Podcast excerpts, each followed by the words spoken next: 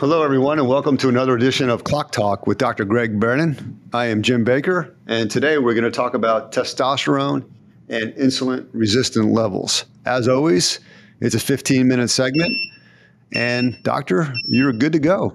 So, first question tell us a little about insulin, how it works in the body, and obviously, we're going to lead to diabetes. Let's talk about diabetes as well. Beautiful. What got me on this was the paper I was reading. Actually, I have all here in front of me these four papers. Here are the titles of these papers Testosterone replacement therapy improves insulin resistance, glycemic control, visceral adiposity, fat, hypercholesterolemia in men with low testosterone and type 2 diabetes. Another paper Testosterone levels and the risk of diabetes in men, a systematic review and meta analysis. Here's a great one. A study finds testosterone therapy can lead to remission remission of type 2 diabetes. And one of the best ones here is association between serum testosterone, insulin resistance, a longitudinal study. It looks like we have a, actually a, a, a chart up here on that. That reviews that whole study. So why I brought this up, Jim? We had talked about this years ago, you and I. We think testosterone, we think a couple things. The, the community does muscle, sex. That's it. You see the commercials on ESPN, you know, the wink, whole bit, da da da. That is a minuscule effect of what this is all about.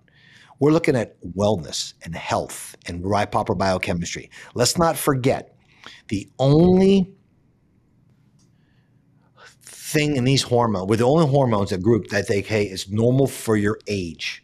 And I'm gonna spend time today. I know I use it a lot as an analogy, but we're gonna talk about diabetes today. We would never, ever, ever, ever say we know that sugar, uh, diabetes is a fasting blood sugar roughly over 100, 110. We know that. That's data. And we'll go over, the, we'll go over all the sequelae of diabetes in a minute. If there's a brand new study with a million people in it and the average blood sugar is 300, we wouldn't say, well, let's change the definition of diabetes now because we can't have everybody being diabetic. Of course you wouldn't because you know about heart attack and blindness and Alzheimer's and dementia. You would never change it. But with, with testosterone, they've moved the goalpost the last 60 years. Uh, Travis did a great paper, shows the last five decades. Every single year, their starting point is lower and the pace in which it drops. Dropping testosterone because of your age is incorrect phrase. The age is not the variable. It's a time exposed to the chemical endocrine disruptors. That's what it is. So, why I want to bring this topic up today is because we all can equate diabetes as sickness. Diabetes is a high blood sugar, but what does that mean? And that's what today's talk's all about. Great. So, let's walk through the first slide. Okay.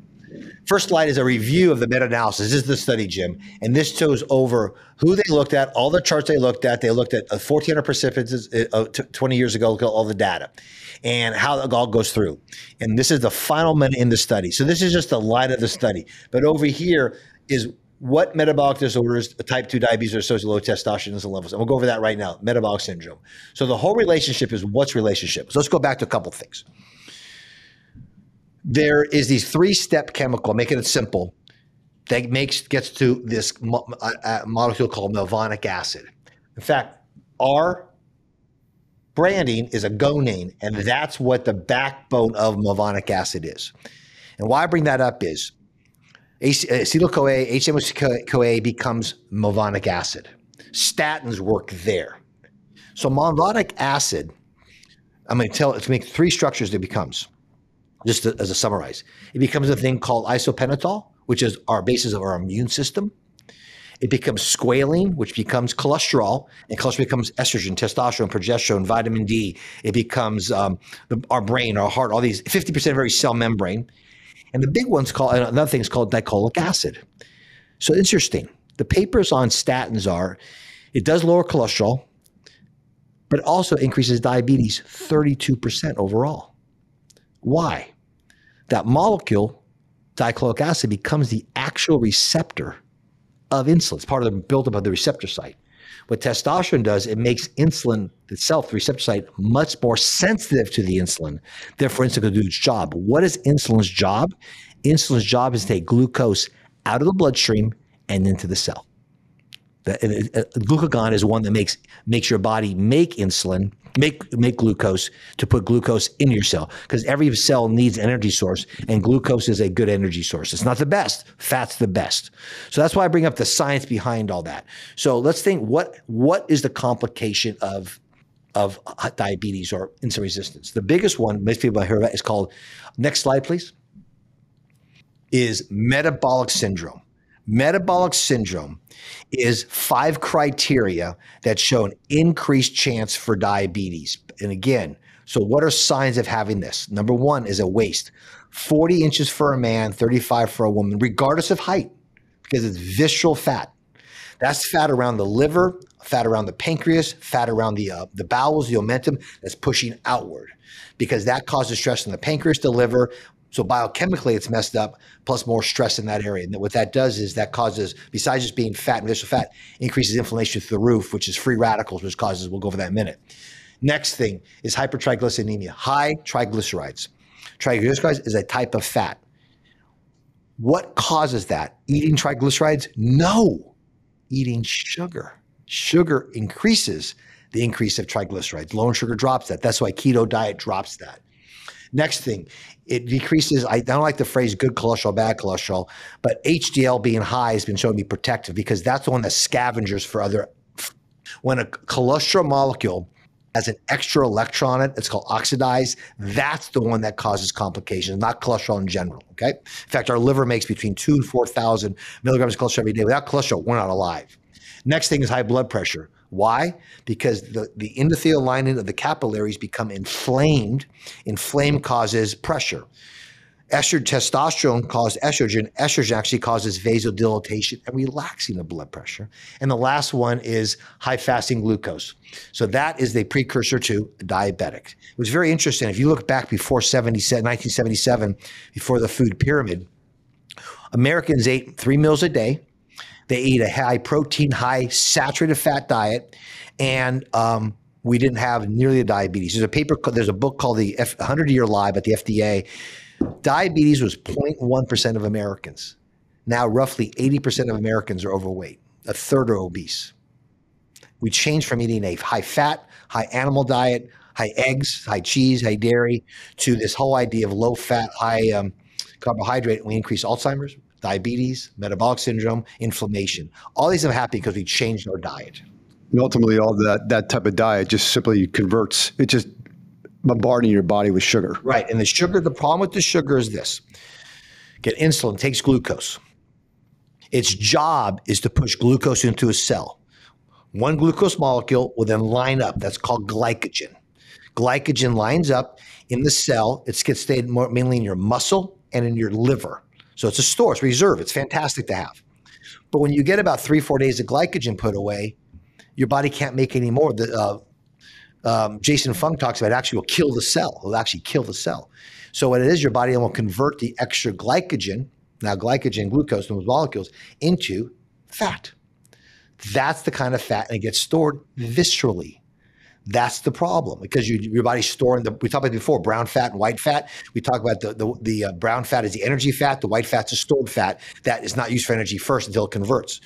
So that's what happens with it. Your body's just storing it, and your body's very very smart if you have sugar floating around, even though one glucose molecule gives you two ATPs or energy source, it will use it. It's floating around. It takes a little more work to get to the fat molecule, but a fat molecule will give you 100 ATPs. So, therefore, intermittent fasting, the metformins, the uh, keto diet, the restrictive diet, all those do one thing, Jim, is they turn on what's called AMPK, which is the master switch to stop making things and then start burning the stored fat, burning that first because your body knows that more efficient. There's a great book I read um, called Primal Blueprint years ago by Mark Sisson. He talks in his book, talks about that roughly about three weeks. You need about a week to get rid of all your glycogen. Yes, you get the headache, you feel fluey, you hate it. But your body's to be fat adaptable. And then once that's done, your body goes, whoa, whoa, whoa, I got more energy. And then you start burning fat. So what you want your body to be is to be malleable. Burn sugar when it's around when you need it. Burn fat is a primary source. In fact, your body actually makes a byproduct called ketones. This is a fat byproduct. It's actually used for energy as well. The brain loves it. So it's important to understand why I'm bringing all this up energy source stuff because having a malfunctional hormone system makes these diseases occur. Now, how do you turn on AMPK? How do you turn these things on? Well, that's what the these papers talk about. Testosterone actually affects all of these to a betterment. Burns fat, uh, it gets it uses burns fat as an energy source. It will uh, build build. It's called catabolic. It builds stuff. It will, but it needs energy for that. So you burn fat to build that. Again, making this receptor more more um, sensitive to the insulin itself. So this is interesting. Getting your hormones metabolically healthy reversed diabetes. That's insane. Probably the number one killer in America is obesity, right? When you add all of the disease processes.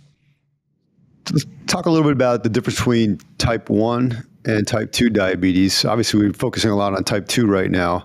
And then also, you know, when I think it's more on type 1, but I could be wrong, where, you know, you see a kid who has type 1, he has to have a candy bar with him in case he crashes. So it looks to me that the body does somehow there's not getting enough sugar, you know, into the, to the system. So let's talk about that a little bit. Yeah, Jason Fung wrote a book called Diabetes Code. He's a nephrologist. Number one cause of kidney failure is in North America is um, kidney is diabetes, and in his book he talks about teaching people how to eat is very very difficult, but if you teach them when to eat is very very important because the goal goes to, to decrease these when you eat because every time you eat every time you eat you make insulin 30 minutes later for 90 minutes. And the, the culprit is insulin. So if you eat insulin in a short time, you get your calories, you get your nutrition, but you don't make it more. And interesting, if you eat in a meal, say a meat, a vegetable, and a rice, we'll set, call that. If you eat it rice first, your blood sugar is double if you eat broccoli first. Okay, so back to your idea of what this is. Type 1 diabetes means your pancreas, called the beta Langerhans cells, makes no insulin. So you need insulin. That's what it is. So the shots, the the pump, the kid it has more chance of being over treated and causing hypoglycemia. That's why the candy bar is available. I've seen people basically in a hypoglycemic coma, and you literally pump in an IV of high dextrose sugar, and literally within seconds wake up. That's how important it is. Type 2 diabetes is you have plenty of insulin, but the cells are resistant. Okay, and he and and and, and this is very interesting. Jason made it very clear. Let's think about this. We treat type two just like type one. Type one makes no insulin, we give insulin. Type two makes too much insulin, we give more insulin, and it stops working. No, we have to redo the metabolic. We have to change the metabolic. We have to lower the cell, the blood sugars level, so the cell actually would need it. So that's what's very important is to understand the processes are totally separately different. So that's what we have to talk about. And now we have type three diabetes. That's called Alzheimer's disease. Think about that. Every not everybody, most people heard about hemoglobin A1C. And real quick, there's a study given men with diabetes, uh, type 2 diabetes, testosterone, and their hemoglobin A1C over a three month period, get this, dropped 17.4%. You see some of these, these um, commercials for medication for diabetes, they brag about a two, three point drop. 17.4%. That's a side note.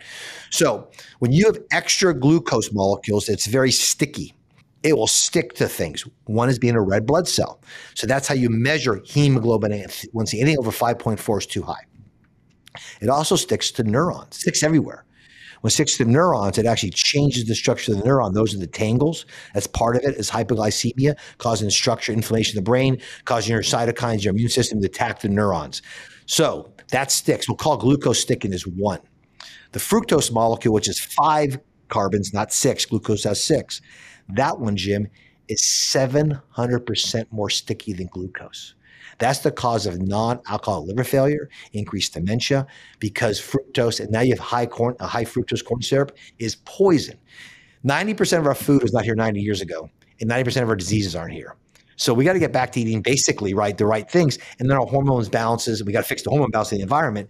Then your body could actually do its function called homeostasis and keep our blood sugars proper. Insulin's crucial. Without it, we're not alive, but not too much. That's the key is, and I believe the food pyramid going from roughly 100 grams of carbohydrates a day to four to 600 carbohydrates is the, is the crucial part that did all this. But what I love about this paper is, again, we're giving testosterone. It doesn't just help muscles and libido. It's helping at the cellular level decrease the, because again, the side effects of diabetes, dementia, um, high blood sugar, high, uh, the bad lipids. It's improving all that. The big thing it does it decreases inflammation, which is the root cause of every syndrome.